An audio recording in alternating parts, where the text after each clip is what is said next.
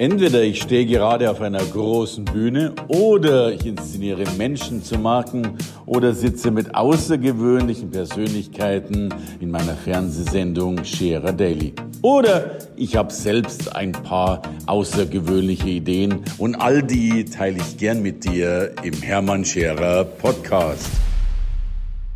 Herzlich willkommen zu deinem Lieblingspodcast und heute möglicherweise zum kürzesten Podcast der Welt. Denn ganz häufig bekomme ich diese eine Frage immer und immer und immer wieder gestellt. Und die Frage lautet, wie komme ich ins Tun? Wie komme ich in die Umsetzung? Äh, wie kriege ich meine PS auf die Straße? Und alle Derivate eben dieser Fragestellung. Und die ganz, ganz einfache Antwort ist, du kommst ins Tun durch eine einzige Sache, nämlich durchs Tun. Punkt. Ende, Äpfel, aus. Äh, es ist nicht weniger, aber es kann mehr sein. Und damit kannst du den Podcast schon abschalten, denn damit habe ich all das gesagt, was ich sagen wollte und habe die Antwort auf diese Kernfrage gegeben. Da ich aber nun vermute, dass du eh wahrscheinlich im Auto sitzt und vielleicht auch Zeit hast und auch nicht einen Podcast einschalten willst, für lediglich 90 Sekunden kommt hier gerne ein bisschen mehr dazu, wobei die Quintessenz gesagt ist. Tatsächlich erleben wir heute eine, eine Flucht vor dem Tun. Wir erleben heute Hürden, wir erleben heute Abwarten, wir erleben Zweifel und wir erleben auch, dass wir immer wieder glauben, es noch nicht tun zu können, Komma, weil, weil was fehlt, weil Wissen fehlt, weil Erfahrung fehlt, weil Alter fehlt, weil irgendetwas fehlt. Ich durfte relativ lang für die Management Design Group in Kalifornien arbeiten. Das ist eine Veranstaltung, da gibt es unter anderem ein Fünftagesseminar. Und diese fünf Tage kosten so roundabout 80.000 Dollar. Also richtig, richtig, richtig viel Geld für fünf Tage. Und fast die ersten zwei Tage haben wir uns nur mit der Fragestellung beschäftigt, what drives to action?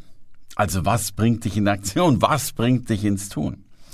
Und wenn du dir mal überlegst, dass du in einer Veranstaltung dich zwei Tage mit einer Frage beschäftigst und ein Tag, wenn man 80.000 durch 5 teilt, 16.000 kostet, also dann zwei Tage logischerweise 32.000 Euro kosten. Also wenn du 32.000 Euro ausgibst, um nur eine einzige Antwort auf eine Frage zu bekommen, dann ist das schon der Wahnsinn. Und äh, diese Antwort auf die Frage möchte ich euch ganz gern mitgeben, die mich, by the way, äh, ich war zum Glück auf der anderen Seite, aber die, die viele Menschen 32.000 Euro gekostet hat. Und die Frage war, what drives to action? Was bringt dich in Aktion? Und jetzt kommt die Antwort drauf. Die Antwort auf die Frage, what drives to action, ist Action. Und das mag so verrückt wie nur irgendetwas klingen, oder andersrum, es mag möglicherweise gar nicht verrückt, aber unendlich banal klingen. Aber die Banalität ist hier des Rätsels Lösung. Denn das Einzige, was dich in Aktion bringt, ist die Aktion. Und alles, was du tust außer Aktion, bringt dich logischerweise nicht in Aktion. Selbst Goethe wusste schon, als er diesen Spruch äh, brachte und kreierte, Erfolg hat drei Buchstaben T-U-N, nämlich das Tun. Das Schlimme, was wir wohl tun, ist, dass wir ganz häufig gar nicht mehr diese Polarität zwischen tun und nicht tun erleben. Es ist ja relativ simpel zu unterscheiden, ob man gerade tätig ist oder ob man gerade ein Couch Potato ist und eben nichts tut. Die Problematik gestaltet sich mir, glaube ich, vielmehr darin, dass Menschen sehr wohl was tun, ohne dabei ins Tun zu kommen. Also, dass man sich vorgaukelt, was zu tun, oder dass man sehr wohl was tut, was aber keine wirkliche Relevanz hat. Und ich erlebe das bei so vielen Dingen, dass Menschen Dinge tun, die nichts mit dem Tun zu tun haben. Allein zum Beispiel das Aufschreiben, dass man etwas tun will, ist das Gegenteil dessen, etwas zu tun. Deswegen sage ich häufig, selbst die To-Do-Liste ist ja schon dein Feind. Das klingt zwar großartig, wenn man sich einen Punkt oder viele Punkte auf die To-Do-Liste schreibt, aber in Wirklichkeit schreibt man damit ja nur was auf eine Liste, aber tut die Dinge nicht, die man aufschreibt, tun zu wollen. Und häufig ist das tun zu wollen das, was uns vom Tun abhält, weil wir nur noch so tun, als würden wir tun wollen. Eben eine To-Do-Liste führen. Oder ein Seminar besuchen. Ich veranstalte selbst Seminare und rühme mich jetzt eben ein wenig, dass meine hoffentlich anders sind, weil ich nicht mehr das Wissen oder nicht das Wissen allein vermittle, sondern die Umsetzung und Sichtbarkeit gleich mit dazu. Und dennoch erlaube ich mir auch gleichzeitig zu sagen, es macht eben auch nur Sinn, wenn man auch wirklich was tut. Und ich erlebe viel zu viele Veranstaltungen, bei denen wird nur Wissen vermittelt ohne Umsetzung. Und ich habe viel zu viele Menschen erlebt, die lieber auf eine Veranstaltung gehen, anstatt ins Tun zu kommen. Ich sage häufig, wenn ihr die Abkürzung braucht, kommt zu mir. Wenn ihr stark genug seid, äh, flott genug seid, ähm, das alles allein zu machen, macht es. Aber tatsächlich, es geht ums Tun. Jetzt könnte man die Frage stellen, warum tun es dann so viele immer noch nicht? Ich glaube, das hat mehrere Gründe. Der eine Grund ist, äh, dass es uns sicherlich schlichtweg zu gut geht. Wir Menschen, gerade in einem Sozialstaat wie Deutschland äh, sich rühmt, einer zu sein, hat natürlich unheimlich viele Möglichkeiten, auch ohne etwas zu tun, äh, gut über die Runden zu kommen oder zumindest über die Runden zu kommen. Sei es, weil wir im schlimmsten Fall Hartz IV, Arbeitslosengeld oder was auch immer beziehen dürfen oder beziehen müssen und damit schon wieder über die Runden kommen, ganz im Gegensatz zu denen, die vielleicht diese Vorteile nicht genießen dürfen. Ich sage immer so schön, verkaufen lernt der am schnellsten, der davon leben muss. Wenn du weißt, dass du heute eben Geld brauchst und selbst was verkaufen musst, wirst du sehr wahrscheinlich agiler, kreativer und hartnäckiger dranbleiben, als wenn du dein festes Einkommen hast als Verkäufer und naja, vielleicht noch einen kleinen Boni obendrauf kriegst, sofern du dann dieses Produkt oder Dienstleistung auch noch verkauft hast. Kurzum, ja, ich glaube, der Leidensdruck ist viel zu gering. Drum kommt häufig, wenn ich solche E-Mails bekomme, in denen es dann heißt, Mensch, Hermann, wie komme ich ins Tun? Dann gebe ich immer sehr, sehr gern zwei bipolare Antworten.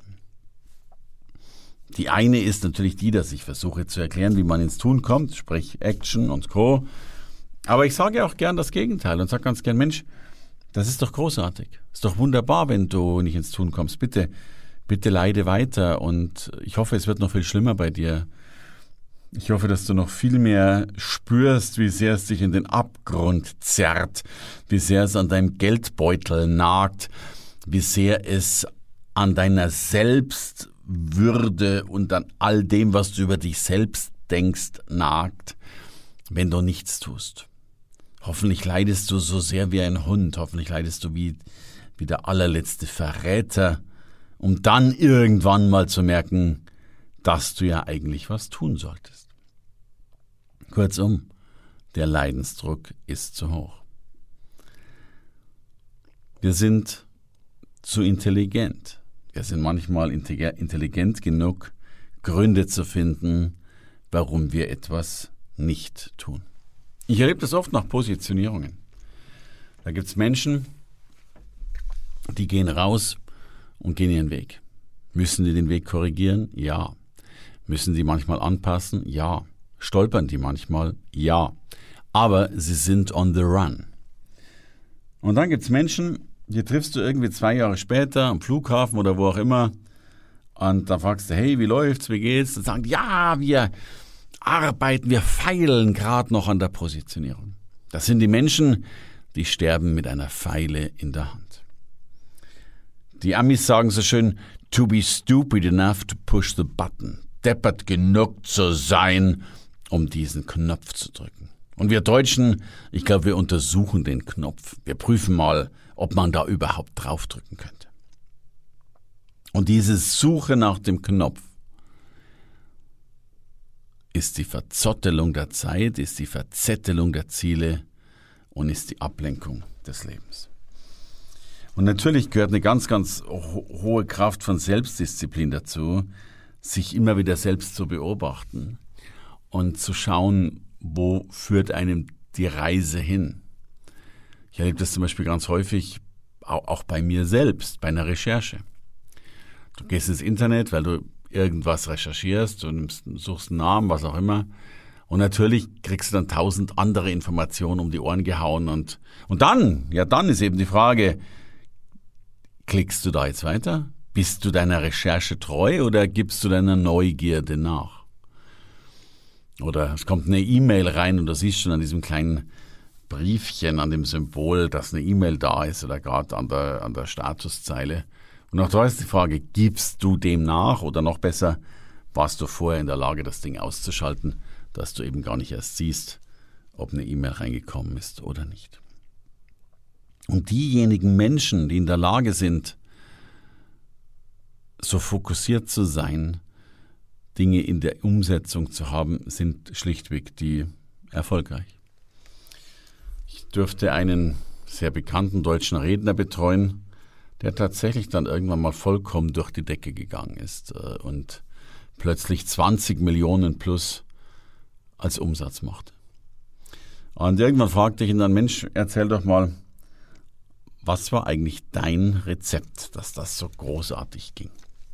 Und er sagte ganz einfach, ich bin nicht besser als die anderen, ich bin nicht schlauer als die anderen, ich bin nicht intelligenter, ich bin vieles nicht von dem, wo mir andere überlegen sind. Aber es gibt nur eine einzige Sache, in der bin ich Meister, und das ist das Meisterhafte in der Umsetzung. Wenn der auf dem Seminar war, hat er nicht aufgeschrieben, was er tut, sondern er hat es getan. Er hat gleich sofort eine E-Mail geschrieben und er ist schon mal gar nicht allein dahin, sondern oftmals mit der ganzen Crew von am Anfang eins, zwei, am Schluss mit zehn Leuten, damit alle zehn alles umsetzen, was es zum Umsetzen gibt.